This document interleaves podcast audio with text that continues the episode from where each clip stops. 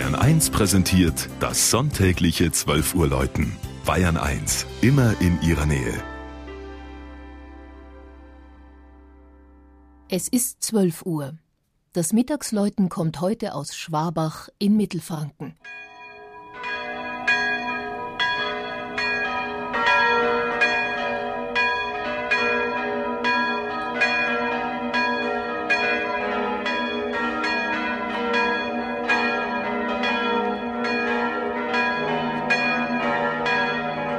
Der kleine Fluss Schwabach, der mitten durch die Stadt fließt, gab dem fränkischen Königshof und dem Ort im Mittelalter seinen Namen.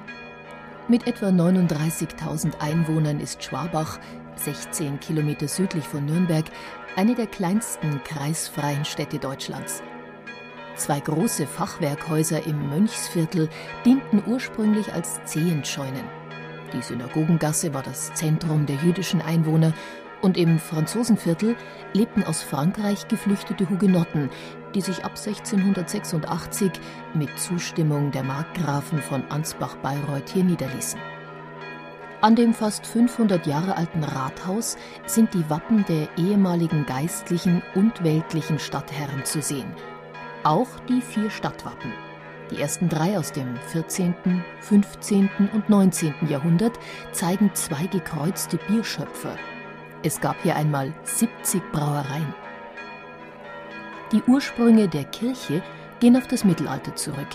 Ihre heutige Gestalt erhielt sie um 1500, kurz vor der Reformation.